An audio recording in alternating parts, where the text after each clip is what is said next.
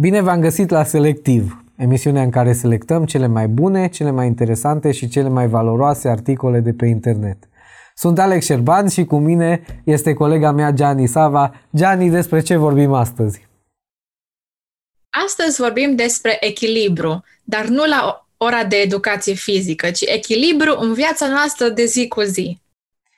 Așa e, pentru că primul articol se numește Forma înșelătoare a echilibrului și mi se pare un titlu foarte interesant, foarte intrigant, uh, care ne introduce în acest subiect al echilibrului, dar nu așa cum ne-am așteptat noi. Pentru că ne spune direct din titlu că există o formă care nu este bună a echilibrului. Dar te invit, Gianni, să ne citești să vedem despre ce este vorba. Echilibrul este un cuvânt care descrie o stare de armonie între două părți. A fi în echilibru înseamnă a reuși să fii în mijlocul balanței în timp ce a fi în dezechilibru înseamnă a fi una dintre extremele balanței. De exemplu, două extreme ar putea fi a lucra non-stop și a nu găsi niciun moment de răgaz și a nu lucra deloc. Echilibrul în acest caz este a le combina pe amândouă cu înțelepciune, așadar a munci, dar a și te odihni. Acesta ar fi echilibrul în exemplul dat. Un alt exemplu ar putea fi a împlini toate mofturile copiilor tăi și a nu le interzice nimic sau a nu le oferi nicio plăcere și a fi niște părinți foarte severi. Acestea sunt două extreme, iar echilibrul este undeva la mijloc. Echilibrul, așadar, este o cale de mijloc, unde cu înțelepciune cauți să îmbini aspectele din ambele extreme, fără a favoriza vreo extremă am învățat acum ce este echilibru sau ne-am adus aminte, mai bine zis. Da, am pus-o într-un fel mai, uh, uh, într-o definiție mai clară. Uh, ce mi s-a părut foarte interesant exemplul cu a lucra non-stop și a nu găsi niciun moment de răgaz, aceste, aceste două extreme. Uh, de multe ori tindem să fim ori într-o extremă, ori în cealaltă. De multe ori tindem să judecăm oamenii care nu lucrează, uh, care sunt echilibrați, ca și pe aceia care nu ar lucra deloc nu? Să zicem că sunt prea relaxați, să facem mișto de ei că nu lucrează nimic, că nu mai pierzi vremea, dar de fapt s-ar putea să vorbim cu o persoană care este foarte echilibrată și este foarte atentă și foarte disciplinată cu timpul ei, așa că ar trebui să ne uităm înainte să vorbim, să ne gândim ce este în spatele acelei persoane. Alex, este foarte ușor să cădem între una dintre cele două extreme, pentru că de multe ori putem să fim foarte, foarte productivi în sensul de a lucra așa de mult încât a uitat să ne luăm pauze sau în alte perioade zicem așa de mult a lucrat încât nu mai fac nimic două săptămâni și nici lucrul acesta nu este bun. De aia trebuie să găsim o balanță în a lucra cu înțelepciune și a ști și să ne, ne odihnim. Așa este, foarte bine ce ai spus, pentru că uh, trebuie să... Vorbeam noi într-un episod anterior despre odihnă și chiar recent vorbeam despre lucrul ăsta, pentru că uh, trebuie să știm când să ne odihnim, trebuie să avem timp să ne relaxăm. Da, este un timp în care și lucrăm, dar este un timp în care ne și relaxăm și spuneam noi în acel episod că chiar și în cele 10 porunci Dumnezeu ne-a poruncit să ne luăm o zi de odihnă, o zi în care să stăm, să ne relaxăm, să ne gândim mai mult la familia noastră, la Dumnezeu, la lucrurile care ne pasionează și să uh, punem deoparte lucruri ca apoi când ne întoarcem la lucru să fim din nou pasionați, din nou activi, din nou uh, să dăm 100%. Este foarte importantă odină. Noțiunea echilibrului poate însă deveni și o capcană. Atunci când nu e nici albă, nici neagră, atunci când nu este nici adevăr și nici minciună, atunci când nu este nici pasiune, dar nici apatie, echilibrul devine o zonă periculoasă de compromis. Echilibrul ca și compromis lumesc este o stare de care trebuie să te ferești. Când vorbim de stilul de viață creștin, acest aspect al echilibrului poate deveni înșelător, fiindcă dacă ne uităm în Biblie, vom vedea că lui Dumnezeu nu îi place să mergem pe două căi în același timp sau să ne găsim în zone gri. De exemplu, Isus Hristos a spus că cine nu este cu El este împotriva sa. Ecuația echilibrului nu intră deloc în această perspectivă. Fie suntem cu El, fie nu suntem cu El. Isus Hristos a mai spus că El este calea, adevărul și viața. Deci pentru creștinii adevărați nu există alți mântuitori, alte căi sau alte adevăruri. Și da, dacă o pui în felul acesta, echilibrul nu este uh, un lucru bun. Echilibrul este ceva care te face să fii căldicel și avem exemplu de, de o biserică care Uh, despre care Dumnezeu a spus despre oameni din acea biserică că sunt căldicei și folosește cuvinte foarte dure la adresa lor. Adică nu este bine când vine vorba de lucruri spirituale să fii într-o zonă gri, ci este bine să fii 100% pentru Dumnezeu, să dai tot timpul, toată atenția, toată pasiunea ta să o dai într-o singură direcție, adică lui Isus Hristos. Așa este și chiar am ascultat o predică foarte faină săptămâna trecută care vorbea de, exact despre acest lucru, de oamenii care stau pe un gard și nici nu sunt în lume, dar nici nu sunt cu Dumnezeu. Cumva au un picior uh, într-o, într-o parte și nu în cealaltă parte. Stau în zona de mijloc în care ei zic că poate e neutră, dar cu siguranță nu este neutră, că zice și aici, cine nu este cu mine este împotriva mea. Adică nu că doar nu nu are nimic de a face cu mine. Și de asta Biblia ne îndeamnă ca să-i slujim lui Dumnezeu 100%, sau cum zicea și în, uh, în biserica aceea din Laodicea, aceea, te voi vărsa din gura mea, pentru că nici nu ești în clococi, nici nu ești rege. Dumnezeu poate de multe ori preferă să fim regi sau fierbinți. Mai bine am fi una dintre cele două decât să fim într-o stare de asta de căldicel, de gri, în care nici nu știi dacă e alb, dacă e uh, negru. Iarăși când vine vorba de lucrurile spirituale, vedem cum în ziua de astăzi se caută, există termenul de ecumenism religios, adică se caută o unificare a tuturor religiilor. Dar vedem foarte clar și din Biblie și din acest articol că nu există alt mântuitor în afară de Isus. Și atunci nu putem să fim într-o zonă în care să fim ok cu toată lumea. Ci când vine vorba de lucruri spirituale, de mântuire, de lucruri care nu sunt negociabile, care sunt fundamentele credinței noastre, atunci nu putem să fim uh, pe o cale de mijloc, nu putem să fim ok cu toată lumea. Trebuie să alegem și să fim radicali pentru Isus Hristos.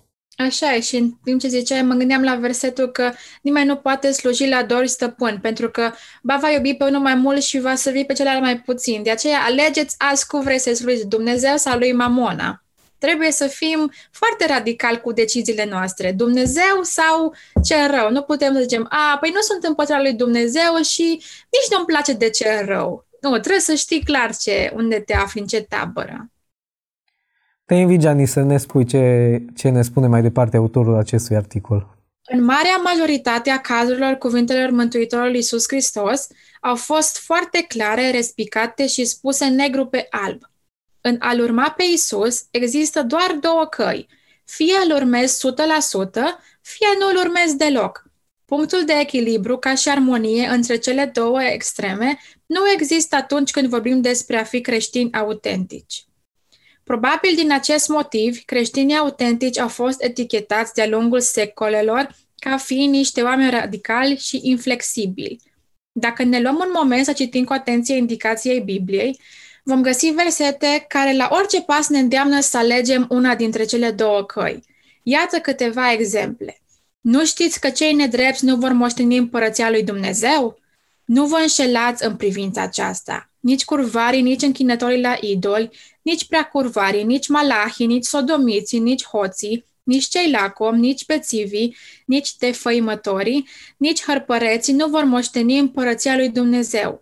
Și așa erați unii din voi dar ați fost spălați, ați fost sfințiți și ați fost socotiți neprihăniți în numele Domnului Isus Hristos și prin Duhul Dumnezeului nostru. 1 Corinteni 6 cu 9 până la 11. Aici ni se arată negru pe alb ce gen de oameni nu pot moșteni împărăția lui Dumnezeu. Dacă acești oameni doresc în schimb să ajungă în rai, atunci trebuie să renunțe la acele stiluri de viață păcătoase. Nu există zona gri de compromis.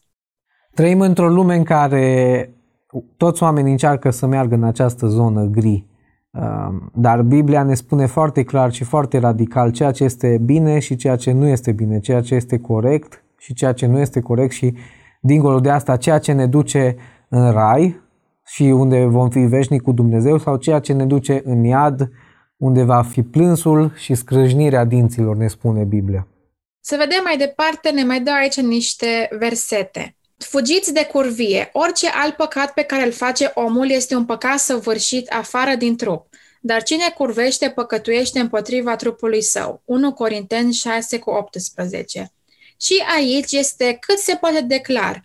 Curvia este un păcat și nu trebuie practicată. Nu există aici posibilitatea să fie ok doar să curvești câteodată. Fie nu curvești deloc, fie curvești. Mai avem încă un verset.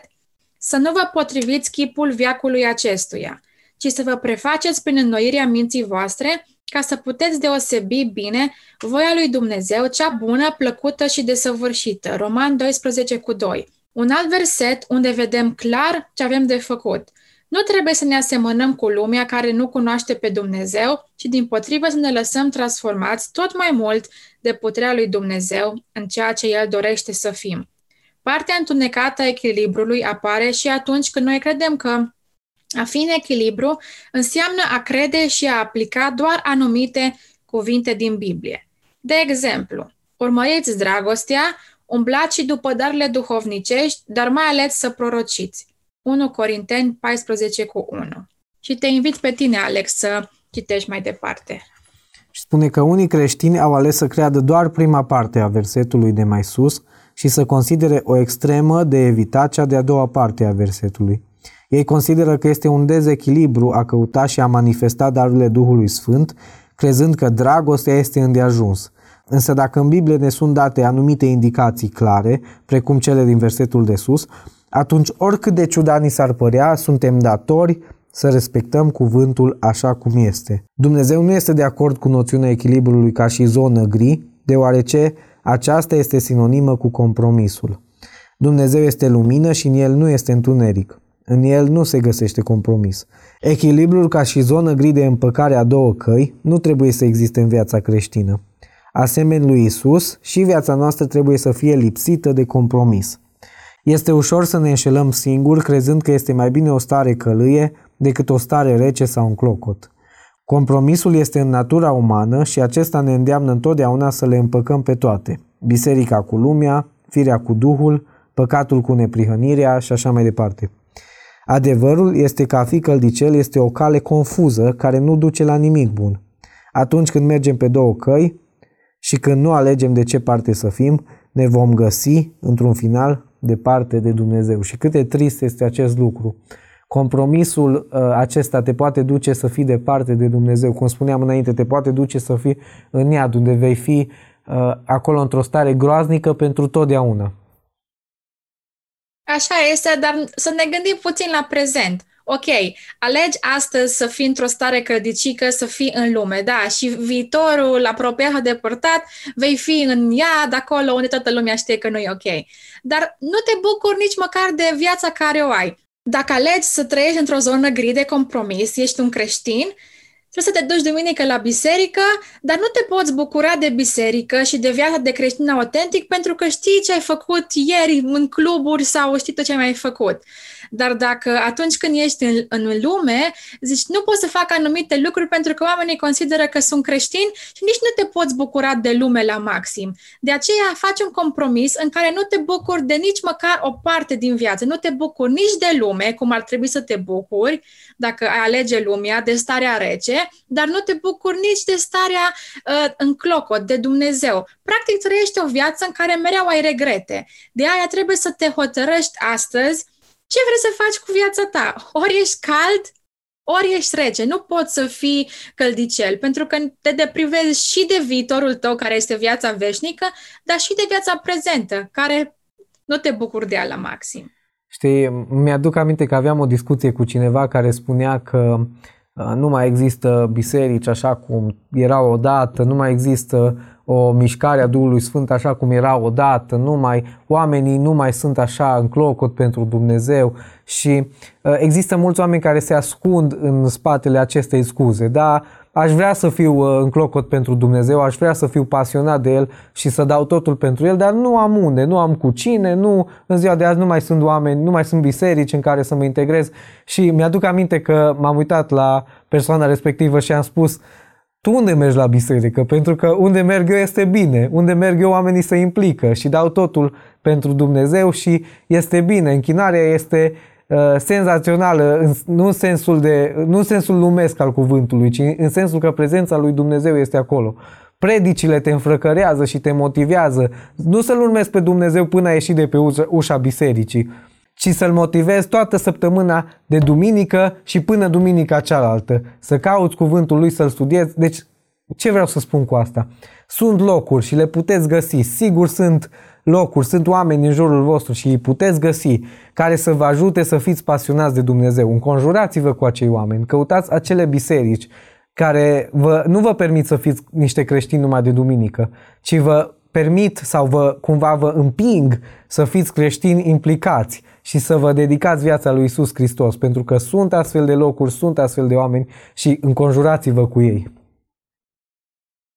Așa este. E fain că e super că sunt locuri care ne um, stârnesc și ne ajută să fim mai autentici și mai aproape de Dumnezeu, dar cred că trebuie să fie dorința noastră proprie, noi să dorim să fim aproape de Dumnezeu, pentru că la fel sunt și locuri care te ajută și la fel poți să găsești și locuri care trebuie să fii departe de Dumnezeu. Decizia este a ta. Tu Corect. trebuie să alegi dacă vrei să alegi locurile bune care te influențează spre locurile spre lucrurile bune sau locurile rele care te influențează spre rău.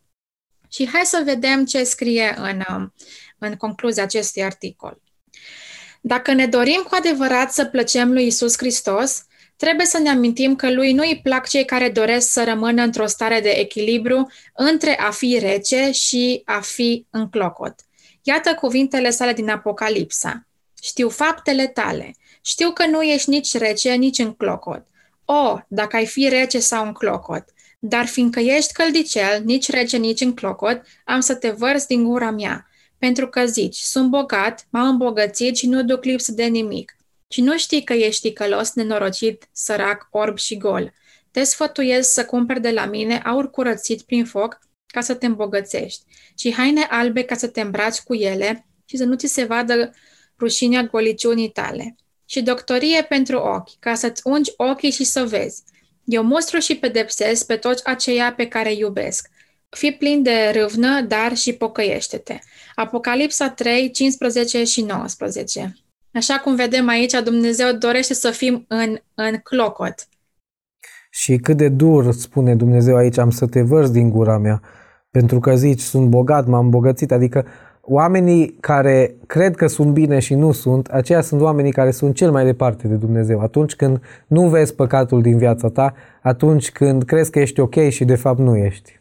Să crezi că ești ok și să nu fii. Asta de fapt este greșeala noastră ca și oameni, că vrem să trăim o viață departe de Dumnezeu și departe de ceea ce de fapt este esențial pentru viața noastră să fim orbiți de lucrurile pe care noi ni le dorim și să credem că putem să trăim o viață perfectă în limitele noastre.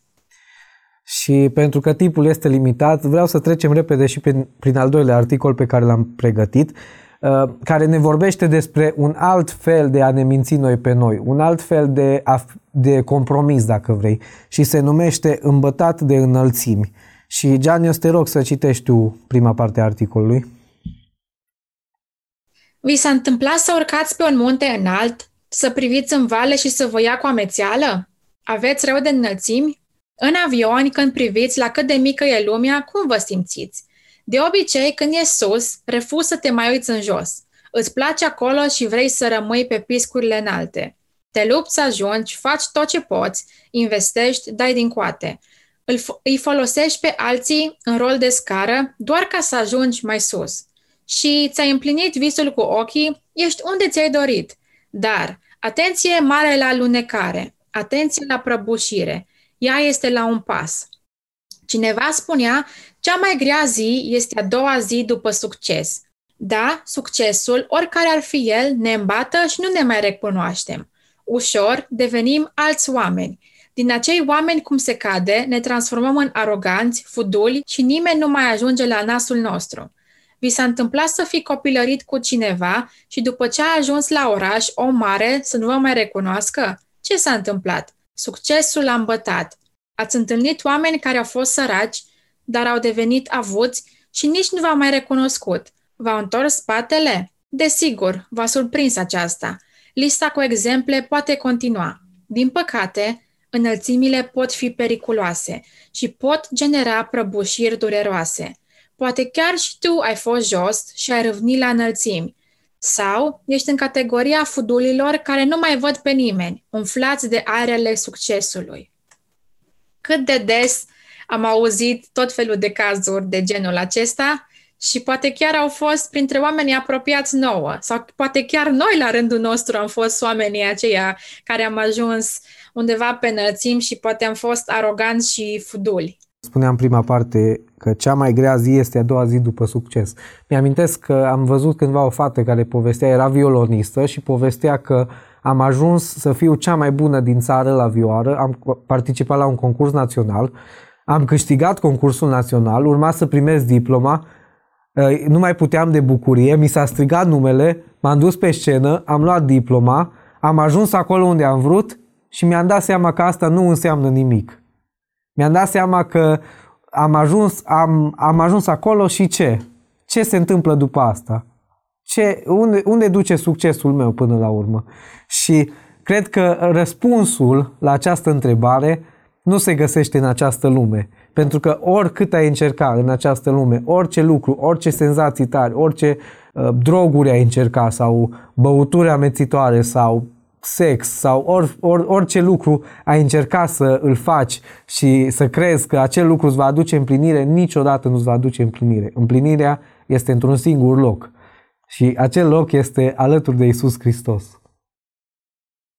Așa este. Astea sunt așa poate cazuri în care oamenii chiar caută uh, diferite lucruri care să le umple golul care este în forma de Dumnezeu și nu poți să o umpli cu altceva. Dar și noi creștinii poate de multe ori, nu știu, ne dorim o mașină nouă, ne dorim lucruri bune care uh, nu, nu, nu au nimic greșit.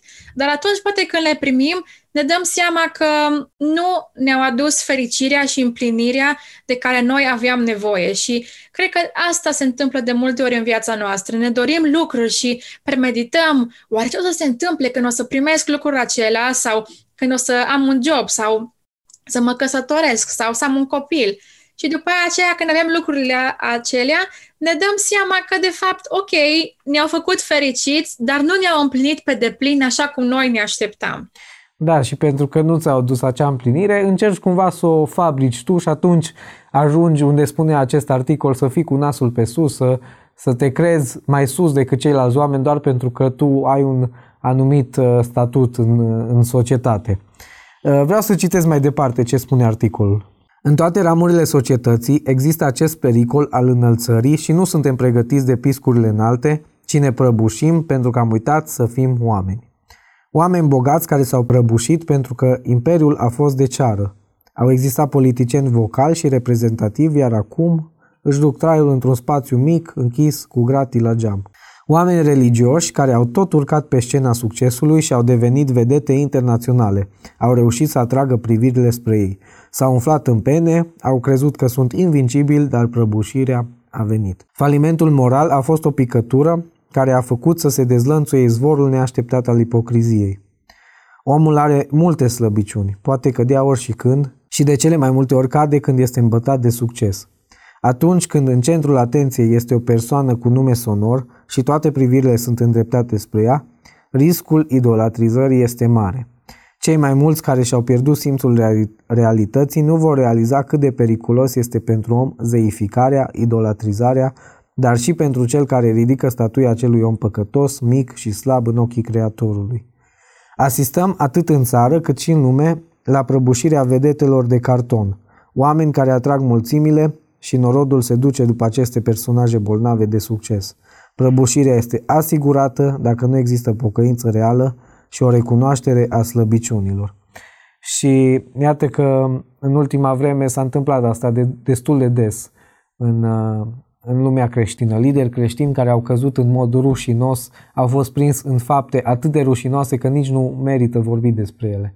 Uh, asta se întâmplă atunci când oamenii idolatrizează alți oameni, când uh, le oferă circunstanțe atenuante și nu bagă în seamă semnele, semnalele de alarmă care îi dau de gol și îi, îi idolatrizează așa de mult încât nu cred că acea persoană ar putea greși cu ceva, că ar putea păcătui. Și uite că de multe ori, după moartea acelei persoane, uh, ies la iveală anumite lucruri uh, rușinoase pe care persoana respectivă le-a făcut. Și cred că știm foarte mult dintre noi despre, despre ce este vorba.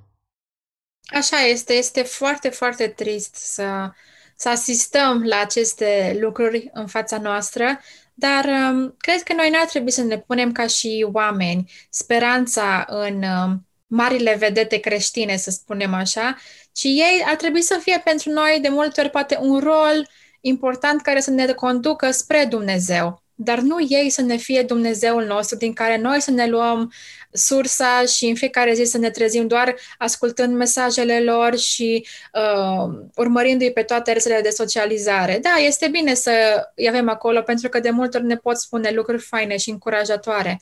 Dar noi trebuie să-L vedem pe Isus, pe Dumnezeu deasupra lor și ei nu ar trebui să-L eclipseze pe Dumnezeu. Asta vreau să spun. Exact. Și orice lucru pe care oamenii aceia îl spun trebuie trecut prin filtrul, filtrul Bibliei. Dacă Biblia spune la fel, atunci da, putem, putem să-i ascultăm în continuare, dar orice lucru pe care îl spun trebuie verificat cu Biblia. Dar dacă nu cunoști Scriptura, te vei duce după acest, a, acești oameni și poți cădea la fel cum au căzut ei. Și, Gianni, te invit să citești ultima parte a articolului și să vedem ce ne spune despre felul acesta de oameni. Lăsați vedetele în pace, nu le idolatrizați. Nu vă duceți după cei care impresionează prin atitudine și inteligență, dar fără duh.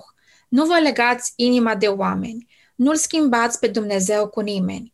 Pericolul este mare. Urmăriți niște actori pe toate canalele de socializare și vă întrețin firea, dar Duhul este zugrumat și tânjește cu suspine negrăite. Nu vă faceți rău, nu le faceți rău lor. Stați meriți, căutați să vă închinați doar Domnului Isus Hristos, restul este idolatrie. Prăbușirea titanilor de hârtie va atrage după sine dezamăgirea, căderea, nesiguranța. Dar dacă vă legați viața de Isus, niciodată nu vă veți deruta. Priviți la cei din jur ca la oamenii care au un potențial de cădere și nu așteptați nimic de la ei. Atenție la înălțimi. Pericolul bate la ușă. Amețiala, îmbătarea, prăbușirea sunt garantate dacă nu țineți cont de temelia care vă ține, aceasta fiind Hristos. Și mulțumim lui Sorin Ciger, care a scris un articol atât de fain și atât de actual generației noastre, care ne confruntăm așa de mult, să găsim oameni care să ne aducă încurajare, să ne dea așa un boosting, să ne simțim pline de energie în, în, în viața noastră creștină sau în alte domenii, influencerii acestea, vedetele care cumva ne influențează, dar dacă ne uităm doar la ele, cum zicea și aici, și nu la Isus Hristos, viața noastră va fi uh, cumva zugrumată, chiar așa bine a zis, și nu vom avea viață să trăim, ci să respirăm viața pe care Isus Hristos vrea să ne-o dea. Așa este. În finalul emisiunii, Gianni, dacă mai vrei să adaugi ceva? Să-L urmăriți pe Hristos mai mult decât urmăriți orice vedetă sau orice influencer de pe Instagram, Facebook sau alte rețele. Așa este. Asta este concluzia Uh, finală și concluzia la primul articol este să căutăm întotdeauna să fim echilibrați în lucrurile în care trebuie echilibrați, dar în lucrurile spirituale să nu fim într-o zonă gri de compromis, ci să mergem cu toată pasiunea pentru Isus Hristos.